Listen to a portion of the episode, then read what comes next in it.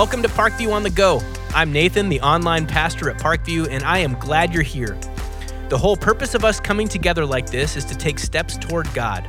Even if you feel like you've been distant from church for a while, or you've been around church for your entire life, we all have a step to take. We never stop growing.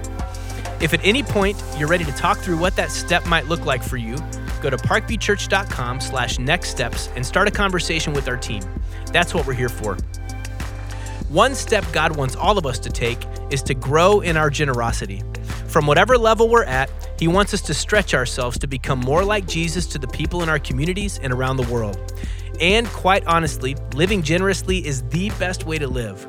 So I want to challenge you to help us finish 2020 strong and help us prepare to reach even more people with God's love in the new year. As a church, we are standing strong because of each and every one of you who has continued to give above and beyond to the mission of Parkview. If that's you, thank you. And if you're ready to take that step, go to parkviewchurch.com/give and start experiencing what a generous life can be. And just a friendly reminder for those of you who mail in your giving, for tax purposes, if you want your giving to count for 2020, it will need to be postmarked no later than December 31st. Today, we are in full blown Christmas mode, which more than any other year, I am pretty happy about.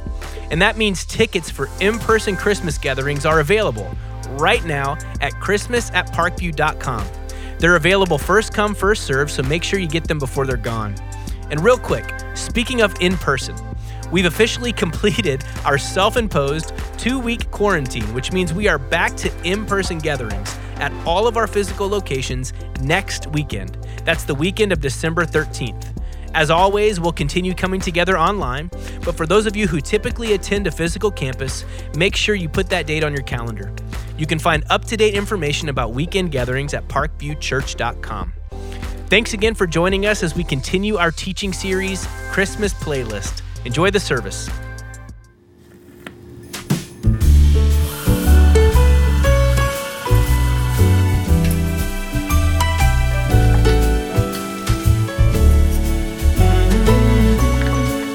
Welcome, everybody. This is our last week online only. Christmas playlist is back next weekend, uh, live at all three services and also online. Obviously, we're going to continue the online thing. For those of you that are far away, want you to know we're committed to that. Um, I want to encourage you to start getting your Christmas Eve thing figured out, okay? Uh, had a funny conversation this week. I was on a Zoom call with some of our Africa team. We, uh, we teach pastors in Malawi. We, we've adopted the country of Malawi to help them figure out how to do uh, church better, okay? The peace plan, we call, we, we call it. And we've trained, I don't know, 1,500 pastors or something like that across Malawi, and it's been fantastic. But I was on with the, with the leadership team, and we were just talking about stuff, and I was telling them about Christmas Eve and how important that is for us, and, you know, how we were going to do 22 services or whatever it is. And one of the guys was like, wait a minute, how do you do 22 services on Christmas Eve? And I was like, oh, yeah, I forgot to tell you. We start Christmas Eve way before Christmas Eve, okay? And if you're new, maybe you need to understand that too. We'll start on the Sunday before and Christmas isn't till Friday. So this is good. This, this gives us a, a long time to do Christmas Eve services, which brings me to my point. You need to get tickets at Christmas at parkview.com, okay? Christmas at parkview.com is where we need you to go get tickets for the service that you're coming to. And the reason is because if we see a service selling out, uh, so to speak, they're free. But you know, if we see a service filling up, then we can add services because we are going to do everything we can to make sure that you get a chance to do a, a, live Christmas Eve service at Parkview. Okay, we'll add them. We'll keep doing it. We'll still do social distancing. We, you know, we're still only doing part of our auditorium, all that kind of stuff. Okay, um, we're gonna have. Uh, we're gonna talk about Silent Night. I'll give you the. I'll give you the hymn, the song. The Christmas Carol will be Silent Night, and that's always the one that we do the candle lighting thing. Uh, you know, around the room, and if obviously we have flame-free candles this year because, you know, when you go to blow it out with your face mask and catch your face on fire, it's not good for our insurance. So we've got the whole thing figured out. We just really want you, if you feel comfortable, we really want you to come and do Christmas Eve with us, okay? I want to ask you a rhetorical question. Um, maybe you're watching online, you're by yourself. Maybe you're with uh, family, friends, a, a, small group, or whatever. Uh, maybe you should a- ask this question out loud Are you happier this Christmas than last Christmas? That's my question, okay? And I know, I know, I know it's 2020. Uh, trust me, this is not a video rerun of a sermon I did right after the Cubs won the World Series. This is actually taped this week the week after, we all had the weirdest Thanksgiving ever, right? Mine was. I had been exposed to someone who later found out they had the virus. So, three of our family members tried to quarantine inside the house as much as possible with the family all there in, at Thanksgiving. So, I didn't, me and the other two didn't eat at the table at Thanksgiving. We ate on TV trays over in a whole nother section away from everyone, close enough to talk, but social distance. We did all the right thing. So, in other words, instead of carving the turkey at the head of the table and asking Aunt Bethany to say grace, what? The blessing. I was literally at the kids' table in my own house at Thanksgiving. I'm sure that yours was weird too. So I know your first reaction to that question is to laugh. Happy? Are you kidding me? But I really want you to think about it. And maybe we start by defining happiness, okay? We're doing Christmas playlist and digging into the meaning of some of these great Christmas songs we sing every year at Christmas. And today I picked Joy to the World, like on purpose, okay? So just wait because I think this song may have maybe more important to you this year than you can imagine. Because there's a difference between joy and happiness, all right? And maybe that's the problem with my original question. The Bible doesn't mention happiness all that often, it talks about it 27 times. But joy and rejoice is used 320 times. You with me? Joy has a deeper meaning than happiness. Happiness is about what happens, happeningness, right? Happiness fluctuates according to your circumstances. So maybe I change the question to Are you more joyful this Christmas than last Christmas? Because joy overrides circumstances. Joy is an inner sense of well being. Joy happens, to quote Pastor Todd, even though I'm in the Shadowlands or in the Death Valley, even though it's under control. That's why the Bible commands us to be joyful always. In 2020, yeah, even in 2020, you're not always going to be happy, but you can be joyful always. There's a sense of contentment that gives stability even through the trouble. Your cup can runneth over. You can have a feast at the table prepared for you in the presence of your enemies. 2 Corinthians 7 reads, In all of our troubles, my joy knows no bounds. What? In all of my troubles, Paul is saying, my joy knows no bounds. So, where'd the song come from? 300 years ago, Isaac Watts wrote this hymn, Joy to the World, that's become a well known Christmas carol, one of the most well known, right? Ironically, as I was digging into this, Watts wrote his songs because he was disgruntled. This just cracks me up. He was disgruntled with the music of the day, which he felt was antiquated, okay? So he was writing new songs with a more personal message and an upbeat sound, right? I can't make this stuff up. And listen, I, I, know that some of you like the old songs and the hymns, and, and I do too, trust me. And I don't always like the new music either. But you have to realize that when the old songs were written, they were new songs. And people griped about them then because they liked the old songs better. I get it. Many people considered Watts to be a rebel and regarded his music as inappropriate. I mean, think about this. Many critics of modern worship music gripe about the repetition. You know, we just sing the same thing over and over again. Well, how about repeat the sounding joy, repeat the sounding joy, repeat, repeat, repeat the sounding joy? I mean, come on, Isaac, could you not think of something new to say? I can just hear it all now. Watts's music and his work survived the test of time. He was the author of uh, many well known hymns, such as Marching to Zion, At the Cross, and my favorite Watts song, probably yours too if you know it, When I Survey the Wondrous Cross, on which the Prince of Glory died. This is the same guy, Okay? Now, fascinating that Joy to the World is a Christmas carol because it really only has a veiled reference to the birth of Jesus. It's the Lord is come, let earth receive her king. That's kind of basically it. It was actually inspired less by the, the story of the Nativity and more from Psalm 98. The end of Psalm 98 says, Shout for joy to the Lord, all the earth. Burst into jubilant song with music. Make music to the Lord with the harp, with the harp and the sound of singing, with trumpets and the blasts of the ram's horn. That's for those of you who think our music's too loud. Shout for joy before the Lord, the King. I want to look at joy to the world today and grab some reminders that we can have genuine joy brought to the dumpster fire of 2020. And I think it's going to be really important for us. The first verse teaches us that there is joy when the king is received, right? Joy to the world, the Lord has come.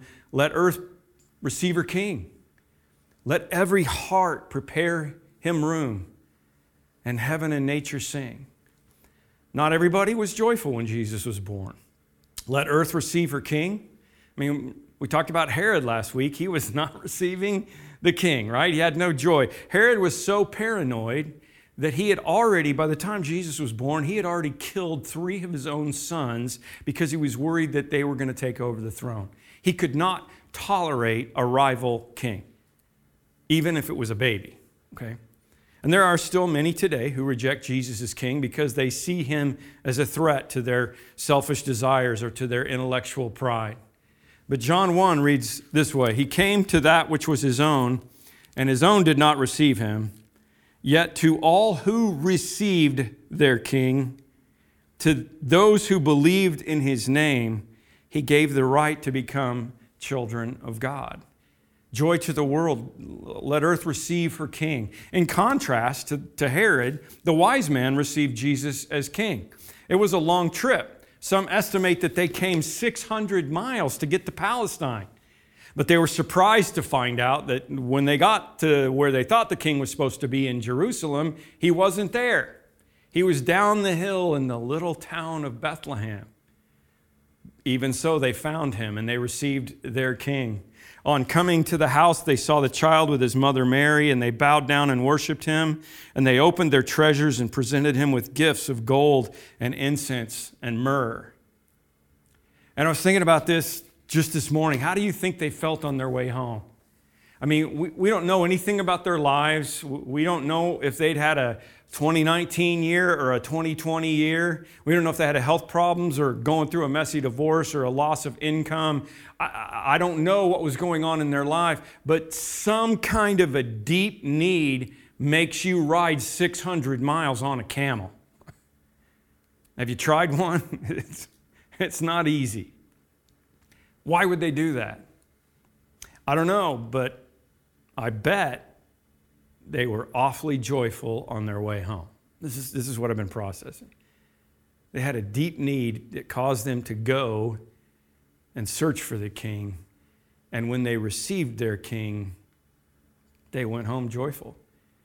They'd followed the star where they were supposed to. They found the special king. They put gifts at his feet and they worshiped him. Then they were visited by God in a dream. There must have been an inner joy that remained with them for the rest of their lives. Joseph Marmion wrote this, and you might want to take a picture of the screen on this one. This is important. Joy is the echo of God's life within us. Joy is the echo of God's life within us. It's not about happiness, it's about joy. Following his conversion to Christ, English scholar C.S. Lewis discovered that he had this new sense of well being that he had not anticipated. And he wrote a book about it. And the book was called Surprised by Joy. I mean, he, he knew he wanted to figure out whether this thing was real or not, but he was surprised by the joy that came because he did. Ironically, not long after that, he met and married a woman named Joy. So, you know, kind of went both ways. When Christ is received as king, he fills that inner longing for significance. He brings us forgiveness and purpose and, and hope. He brings an inner joy that can't be found anywhere else. And it's nothing that 2020 can take from you. Please understand that. Second verse, joy to the world says, Joy to the earth, the Savior reigns. Let men their songs employ. Here's what I need you to understand. There is, however, a difference between let earth receive her king and the Savior reigns. L- let me explain. Oftentimes, we want to receive our king. We want to receive the good things that come because we get to be in the kingdom, but we don't really want to let him reign. Do you see where I'm going with this? But here's the deal people who receive Christ but don't let him rule are usually not very joyful. Do you know people like that? Someone said you can keep a foot in two different canoes for a while, but eventually you're going to get really uncomfortable, right? Duplicity wears you out. Hypocrisy saps the joy out of your life. The most often used kingship issue that Jesus pressed in on was this one No man can serve two masters. Either you will hate the one and love the other, or you will be devoted to one and despise the other. You cannot serve both God and money. That's just one example, but that was Jesus' most common one one foot in two canoes. And hey, it's been a weird year for that in every way, right? With that one big issue that Jesus talked about more than any other. It's probably made, 2020 has probably made a lot of us lean our foot into the canoe of my money a lot more than the kingdom of God. But I ask you, is that giving you joy?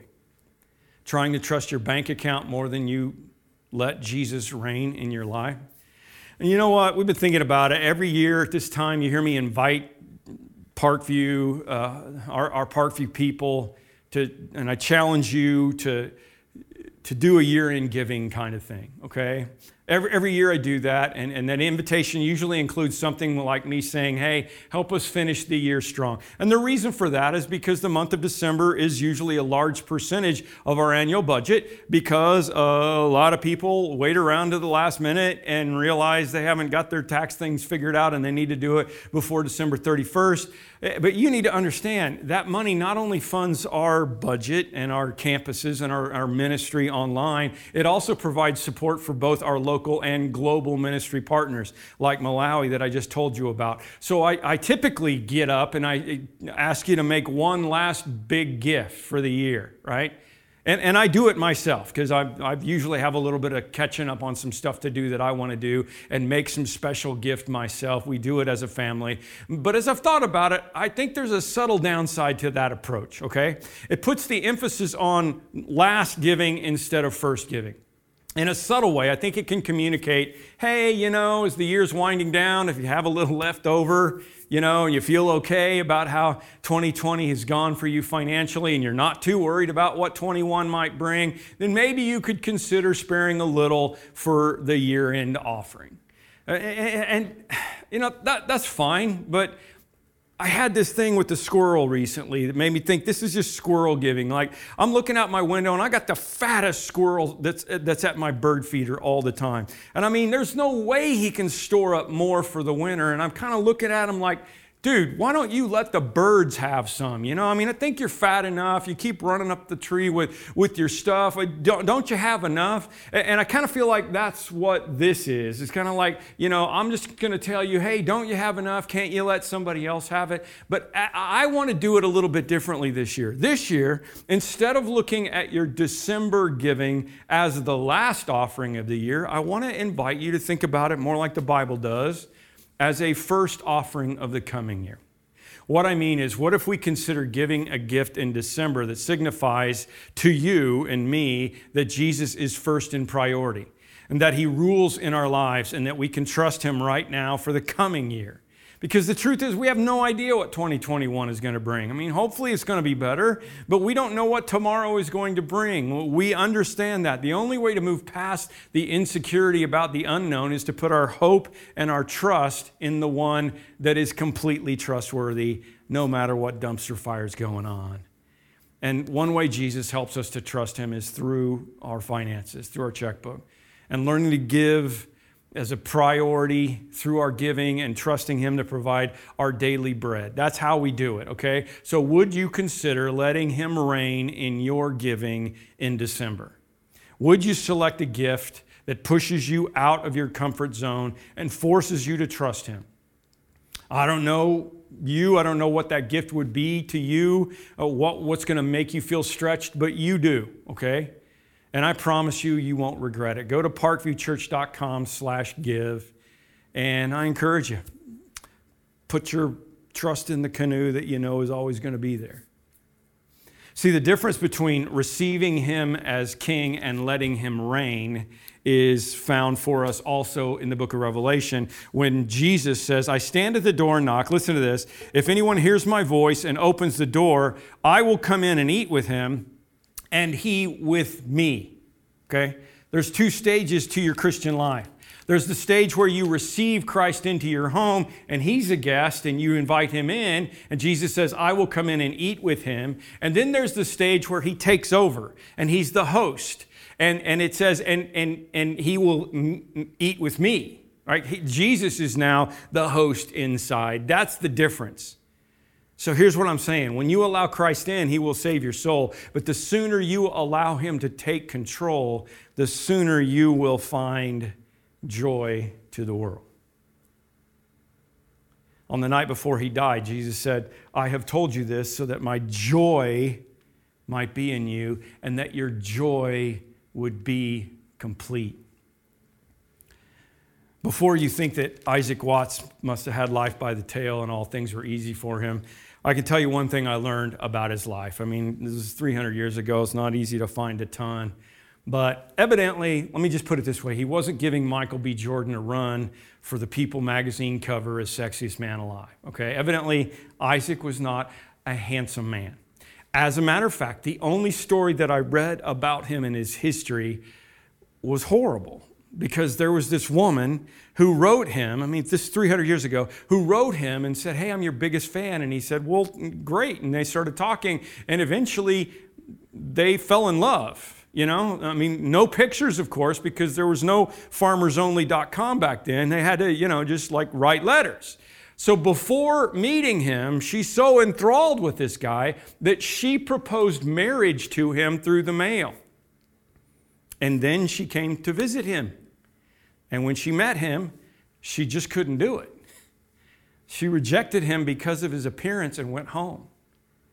I had a copy of her description of him to a friend, and I was going to read it, but I decided not to because it, it broke my heart. And it broke Isaac Watts's heart too because he never dated ever again. So put that in your Hallmark Christmas movie pipe and smoke it. What I find fascinating is that this rejected guy who never would ever want to watch a romantic comedy ever again because of lifelong loneliness wrote Joy to the World. That's part of the reason why I think Joy to the World fits in Christmas playlist 2020. Because listen to this joy does not depend on Hallmark. Can I get a dilly dilly, guys? Come on. Joy does not depend on Hallmark. Most of you know my disdain for HCM, okay? That's the abbreviation of Hallmark Christmas movies because it makes it sound more like the drug that it really is. You know, are you taking HCM? HCMs are obviously not based in reality because I don't know if you know this or not, but not every couple who starts out hating each other ends up falling in love. Some of them just don't get along ever. And that's why I'm a fan of realistic Christmas movies like Christmas Vacation and Die Hard and Gremlins, okay? Ser- seriously, reading about this, about Isaac Watts, was painful. Like 2020 painful. But here's where you need to land your joy to the world. No matter what your love like is life or like or your 2020 is like in general. Verse 3.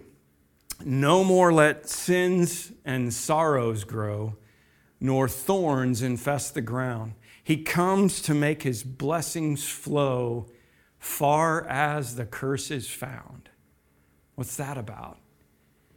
It's about 2020, you guys. Sins and sorrows and thorns all came because of the th- curse of, of sin.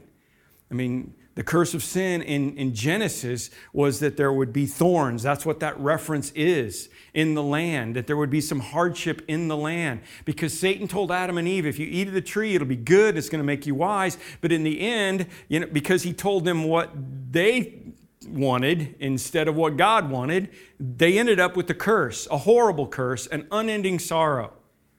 So, so why is there a pandemic? Why is 2020 a dumpster fire? Why is this the official poinsettia of the 2020 holiday season? I saw this online. It's feed me, Seymour, right? That's the poinsettia. Why is it like that? It's because we live with the curse. It's because we don't see the big picture the result of sin in our world. When sin entered our world, the war between good and evil moved from the heavens to the earth. I remember when the Passion of Christ movie came out, I was watching this interview with some religious leaders talking about the movie, about Mel Gibson's movie. And this one guy was so upset that the movie had turned into the, the turned the crucifixion into this huge universal clash between good and evil. And they said, I can't believe it turned the death of a good moral teacher like Jesus into some event that was cosmic in scope with larger forces at work. This was a religious leader. I remember thinking, really? That is what it's about, smooth brain. Did you go to Sesame Street Seminary? I don't even understand what you're talking about. There is a war between good and evil on the planet, between God's purposes for humanity and the evil force that wants to disrupt all of that. How else do you explain pandemics or war or poverty or greed or racism or murder or abuse? Please do not let anyone tell you that Christmas and Christianity and all this Jesus stuff is about a good moral teacher. The Apostle John wrote pretty definitively the reason the Son of God appeared was to destroy the devil's work. And a lot of people don't get this. So here is the Christmas story from the book of Revelation. Maybe you haven't, maybe you didn't know it was there. Let me read it for you.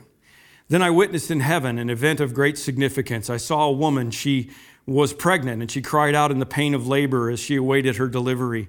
Suddenly, I witnessed this is the, this is the vision that John is given of the end. Suddenly, I witnessed in heaven another significant event. I saw a large red dragon with seven heads and ten horns, with seven crowns on his head. And he stood before the woman as she was about to give birth to her child, ready to devour the baby as soon as it was born. Good Bible here, huh? She gave the birth to the boy who was to rule all nations with an iron rod, and the child was snatched away from the dragon and was caught up to God and his throne. Then I heard a loud voice shouting across the heavens, at, It has happened at last, the salvation and power, joy to the world, the salvation and power of the kingdom of our God and the authority of his Christ, for the accuser has been thrown down to earth, the one who accused our brothers and sisters before God day and night. But terror will come on the earth and the sea. For the devil has come down to you in great anger, and he knows that he has little time. Listen to this. Then the dragon became angry at the woman, represents us, humanity, and declared war against the rest of her children, all who keep God's commandments and confess that they belong to Jesus. Woohoo! Who wants some eggnog? You going to read that version on Christmas Eve night? It's the most wonderful time. Uh, uh, have you heard that one before? Okay. Here's the thing you need to understand 2020 or whatever year. Here's the thing you need to understand. Paul said, Our struggle is not against flesh and blood, but against the rulers against the authorities, against the powers of this dark world, and against the forces of evil in the heavenly realms. That's the reality. So, where's the joy to the world? It was back there. It says, It has happened. It has happened. At last, joy to the world, the salvation, the power, and the kingdom of God, and the authority of His Christ. You see, even though the curse was here, even though we chose sin, God still wanted to be with his kids. And he made a way through Jesus to be reconciled to them. That's why the Bible says, Turn to God so that your sins may be wiped out and that times of refreshing may come from the Lord. Prodigal son ran from home, rebelled against his father, and when he hit rock bottom, he turned around and came back and was going to tell his dad, I've sinned, I, am sorry. But his dad didn't even give him the opportunity. He forgave him immediately and threw him a party, just like your father wants to do for you. And there was joy because the son repented and had come home. And listen to this this is really fascinating. Jesus said, There was more joy in heaven over one sinner who repents than over 99 righteous people who don't need to repent. Joy to the world? How about joy in the heavens when we're reunited? No more let sins, let me read it for you one more time. No more let sins and sorrows grow, nor thorns infest the ground. He comes to make his blessings flow far as the curse is found. The battle won't really be over until this body is done with. Best way I can describe it is, is D Day. Christmas is D Day, okay? World War II, the troops stormed Normandy and established a beachhead in Europe, and it was the beginning of the end for Hitler. But the greatest number of casualties happened in that time, in between D Day and a year later when we finally had victory over Europe Day, right? Victory in Europe Day, that final VE Day. That was the biggest number of casualties. Although everyone knew the ending was going to happen and we were going to win, there was still war until true power was established. And, and friends, 2020 is happening because we live in between D Day and VE Day yet to come. The angel told Mary, Do not be afraid, Mary. You found favor with God. You'll be with child and give birth to a son, and you are to give him the name Jesus. And he will be great, and he will be called the Son of the Most High. And the Lord God will give him the throne of his father David, and he will reign over the house of Jacob forever, and his kingdom will never end. That's the promise of Christmas. And the curse was broken on the cross, the Apostle Paul tells us. So, yeah, we still live in a world that's imperfect and has pandemics, but we have the victory. We can have joy. The promise of Christmas is our guy wins. Yes, 2020 has been hard. The curse is apparent in more ways than it has been in a long time. But joy to the world. The Lord has come. Let earth receive her King. Let every heart prepare him room. And heaven and nature sing. So, what should we do? We should repeat the sounding joy. Repeat the sounding joy. Why? Because he comes to make his blessings flow far as the curse is found. So, repeat the sounding joy. And let's celebrate the glories of his righteousness and the wonders of his love. And repeat the sounding joy. Sing it with us.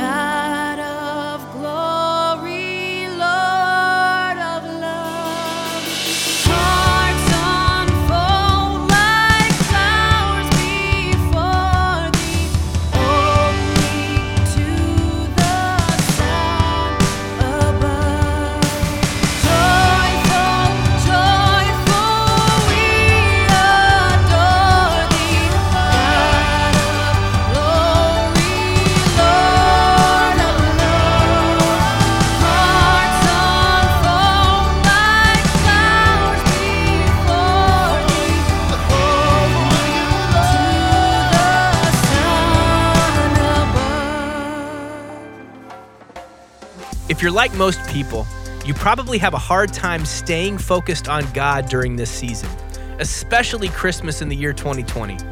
That's why at 8 a.m. each morning, leading up to Christmas, we are streaming a short devotional for you to enjoy with your family and to help you understand the meaning of Christmas in a deeper way. It's called Countdown to Christmas, and you can find each devotional on demand at parkviewchurch.com slash countdown. I hope you'll participate in that and share it with your family and friends. Thanks again for joining us. May the Lord bless you and keep you. May he make his face shine upon you and be gracious to you. May the Lord turn his face toward you and give you his peace. See you next time.